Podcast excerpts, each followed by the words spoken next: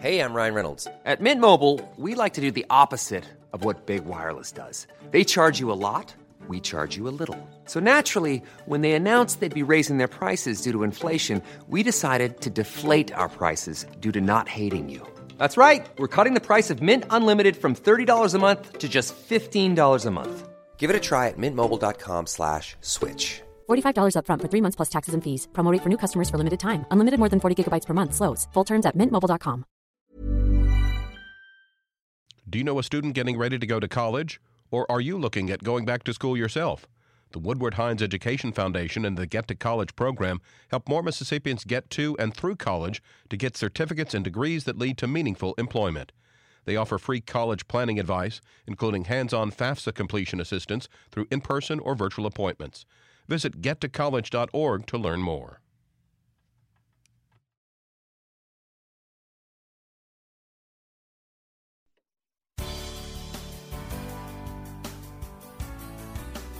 Good morning. It's 8:30 on Thursday, March 31st. I'm Desiree Frazier. This is Mississippi Edition on MPB Think Radio. On today's show, a leading women's rights advocate in the state says a new equal pay bill rings hollow.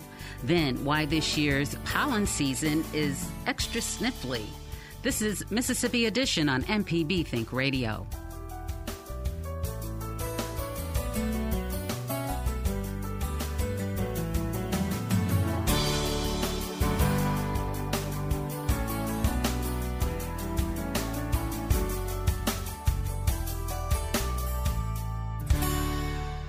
Toppled trees, down power lines, and overturned mobile home are among the damages reported in Harrison and Jackson counties as severe weather swept across Mississippi yesterday afternoon.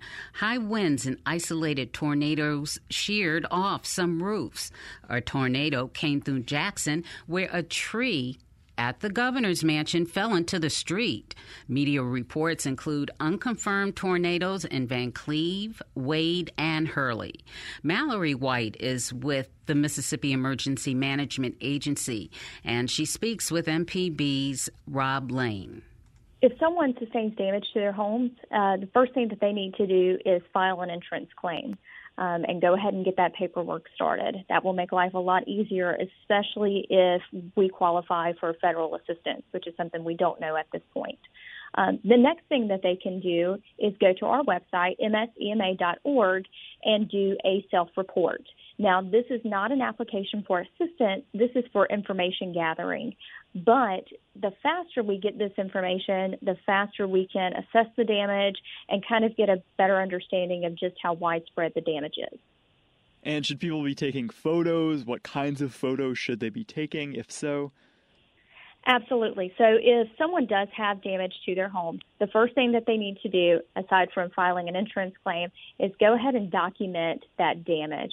And the type of damage that we're looking for is the integrity of the home, the walls of it, inside and outside, the roof, inside and outside as well. Uh, we want to see what exactly was damaged um, as far as the structure of the home. We don't need to see your fence or your barn or even your garage because the garage is not considered the primary living space. So those are just a few things to keep in mind when taking those photos. There is a line that people can contact for, for assistance, is that right? So the first thing someone needs to do if they have damage to their home and they may need a tarp or something like that, they need to contact their county emergency management office. And the reason for that is because the county needs to gauge just how widespread the need is in their area. So if they need to request resources from MEMA, they can do that. Another option, if someone needs resources, can call our MEMA call center, and that's 1 800 445 6362. The hours are 8 a.m. to 5:30 p.m. Monday through Friday, and Saturdays from 8 a.m. to 4 p.m. And if you're without power, what's best practice? So if you are without power, we urge people to make sure that if you have medical issues, um, to contact your emergency management agency as soon as you can, if that's possible. A couple of things to keep in mind: um, stay away from down power lines. Keep your freezers and refrigerators closed. Um, if you are going to use a generator, uh, use it. It has to be outdoors, away from any windows, and just have alternate plans though for, uh, especially we have a lot of people with diabetes in Mississippi, and so your insulin has to stay cold. Make sure that you have a way to keep that cool until the power can come back on, or contact um, our call center or your EMA director to let them know of the issues that you're having. One thing that we also want to bring folks' attention to on our website, we have a tab for frequently asked questions. It's the same questions that we typically get from residents right after a disaster. One of the big questions we get is um, Can I have a check to help rebuild my home? Well, that is not how the process works. There's a whole damage assessment process that we have to go through before we can even invite FEMA down here to look at the damage to request a declaration. So we want to level some expectations for folks that this is a marathon. This is not a sprint whenever it comes to disaster recovery. We do we work with wonderful partners here at MEMA, such as the American Red Cross and the Salvation Army, Team Rubicon, and so we will use as many resources as we can to help get back to normalcy. And so we just ask people for patience during the damage assessment process. It may seem like we're taking forever or we're dragging our feet, but we're doing it um, as as quickly and as efficiently as we can. So we want to do it right the first time instead of having to go back and correct any mistakes. So we just ask for patience. And when we have kind of back to back severe weather events like we've had this month here in the state, does that make the process move all the more slowly? It is challenging with doing damage assessments. You know, did this happen on March 22nd or did it happen recently? One of those things. We we try to go ahead and capture the damage that w- that occurred last week and get that in in the system pretty quickly. Um, I think, though, one of our challenges is not even the damage assessments, it's the complacency to the message. Um, if, especially if folks didn't see any action last week, we worry about people not taking the messaging seriously as we continue throughout the spring. Um, these these types of forecasts are going to pop up pretty frequently especially going into uh, April and May, and then and then we have hurricane season right after that. And so we just ask people to take the forecast seriously. You are going to see forecasts like this again, and um, just monitor the weather and have a plan in place on how you're going to uh, act during the event and how you're going to recover afterwards. Mallory White is with the Mississippi Emergency Management Agency. Coming up, a leading women's rights activist in the state says a new equal pay bill rings hollow. This is Mississippi Edition on MPB Think Radio. Deep South Dining is the show all about the culture of Southern flavor, from fried chicken and collard greens to shrimp and grits and a glass of sweet tea. Subscribe now to the podcast using any podcast app or download our MPB public media app.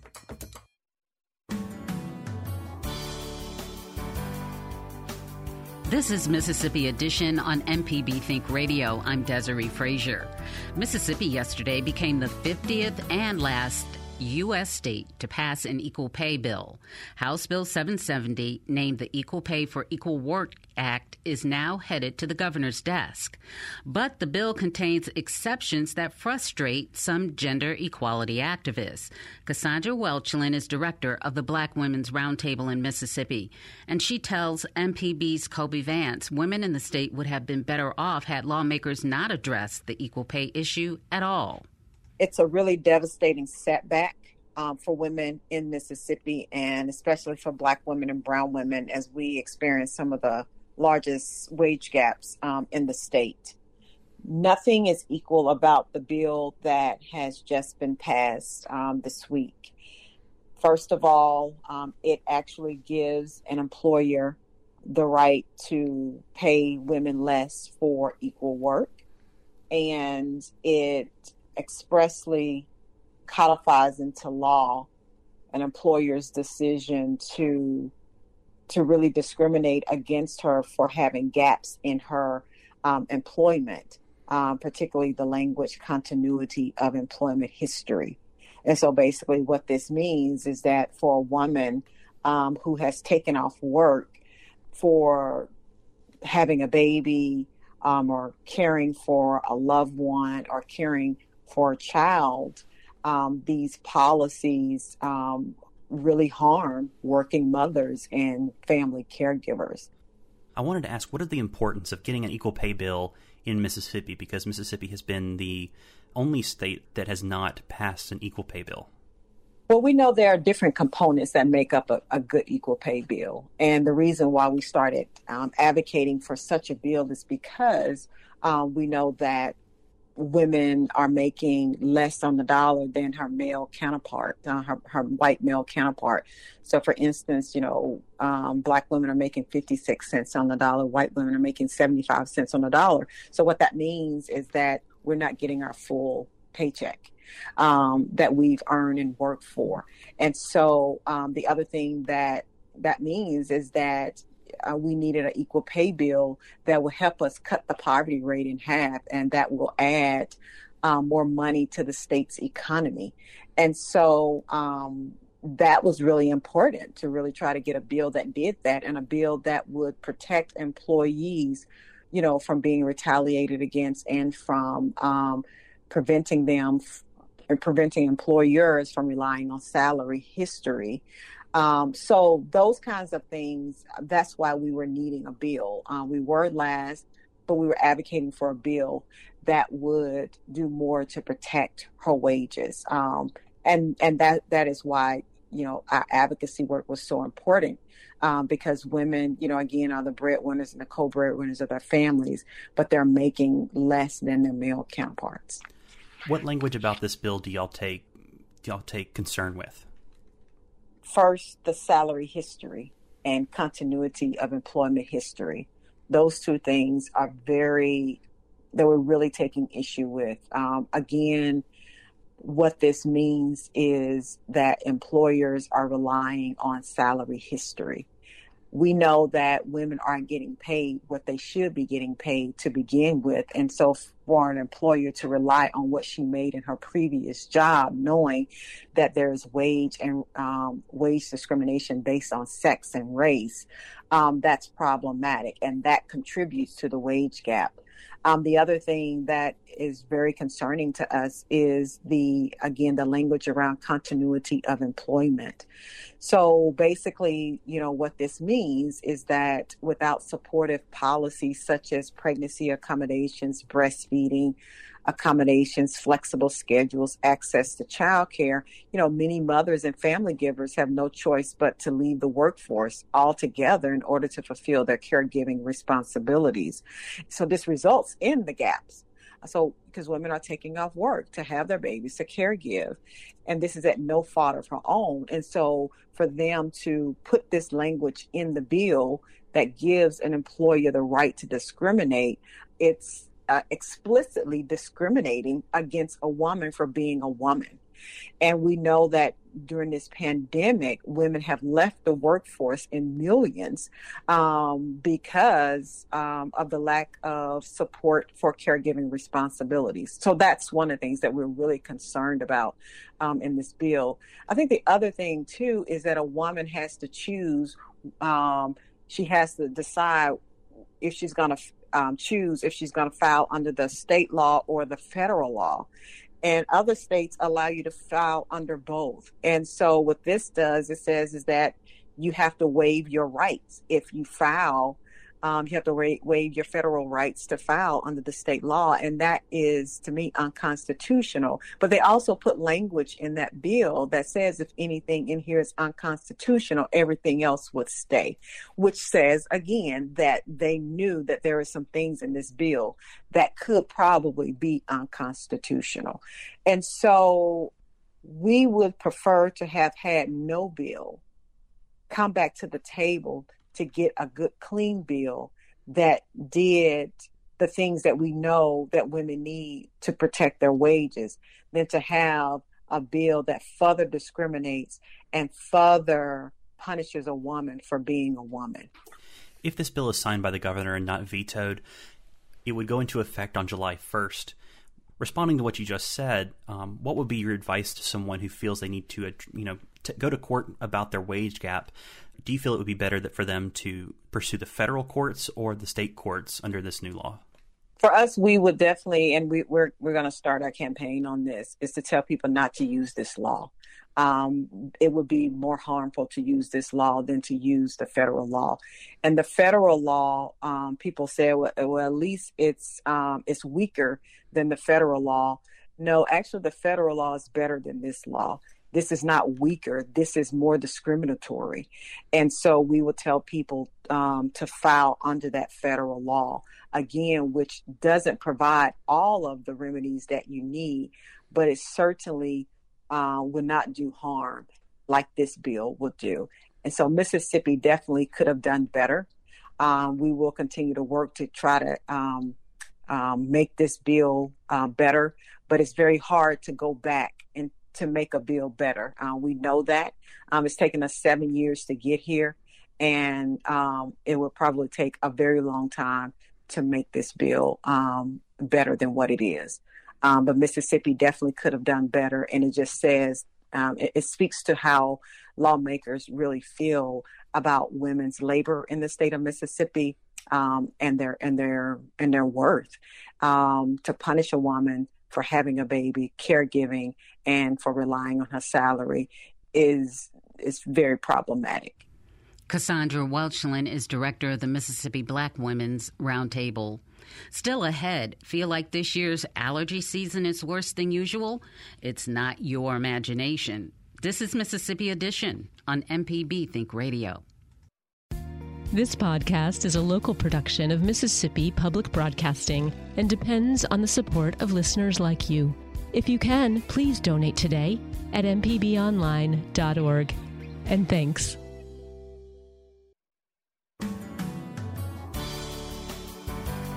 This is Mississippi Edition on MPB Think Radio. I'm Desiree Frazier. Spring is in the air. That's terrible news for allergy sufferers like me. Dr. Joshua Phillips is an allergist at Mississippi Asthma and Allergy Clinic.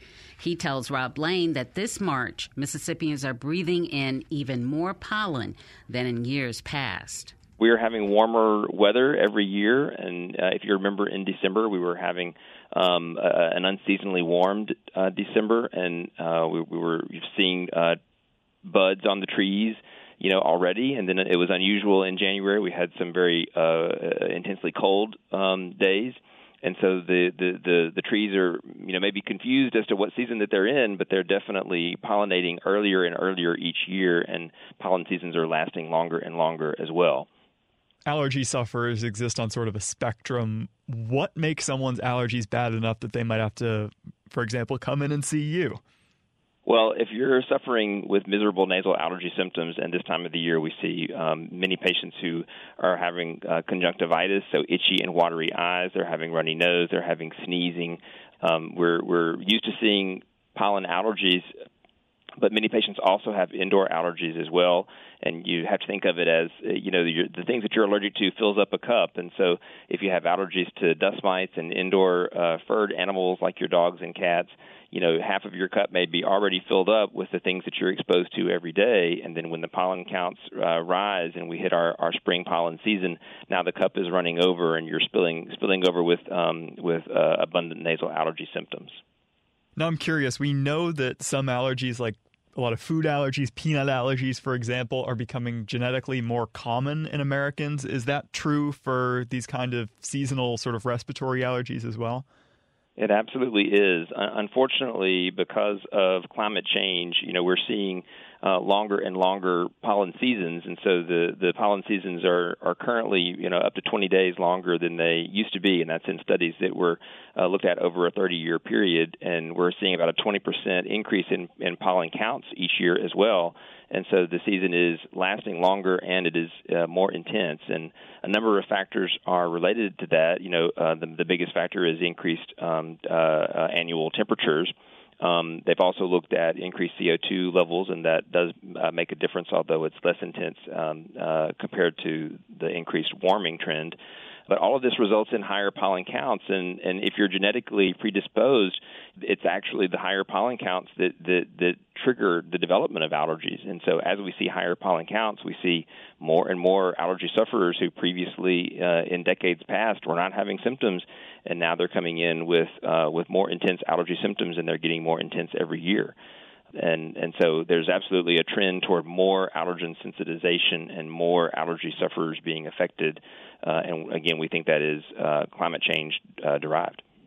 In the short term, allergy symptoms are annoying. Is there a long term, any sort of long term consequences to, to these kinds of allergies, or is it really just that in the moment, itchy eyes, Oh no, no, it can have dire consequences for those sufferers. Um, uh, unfortunately, you know, during when high pollen counts, um, when we are seeing high pollen counts, you know, it frequently drives things like uh, ER visits, uh, especially with our asthma sufferers. You know, it can be a life and death situation if you're an asthmatic and and exposed to high pollen uh, as well as um, increased, you know, doctor visits, sinus infections, um, sometimes pneumonias, and, and, and, other consequences to your health. Uh, sometimes allergy uh, or pollen levels can trigger skin reactions like severe eczema or hives. And so this is definitely more than, than just a runny nose for many of our allergy sufferers. It's a, a driving force behind their uh, an inflammatory cascade inside their body.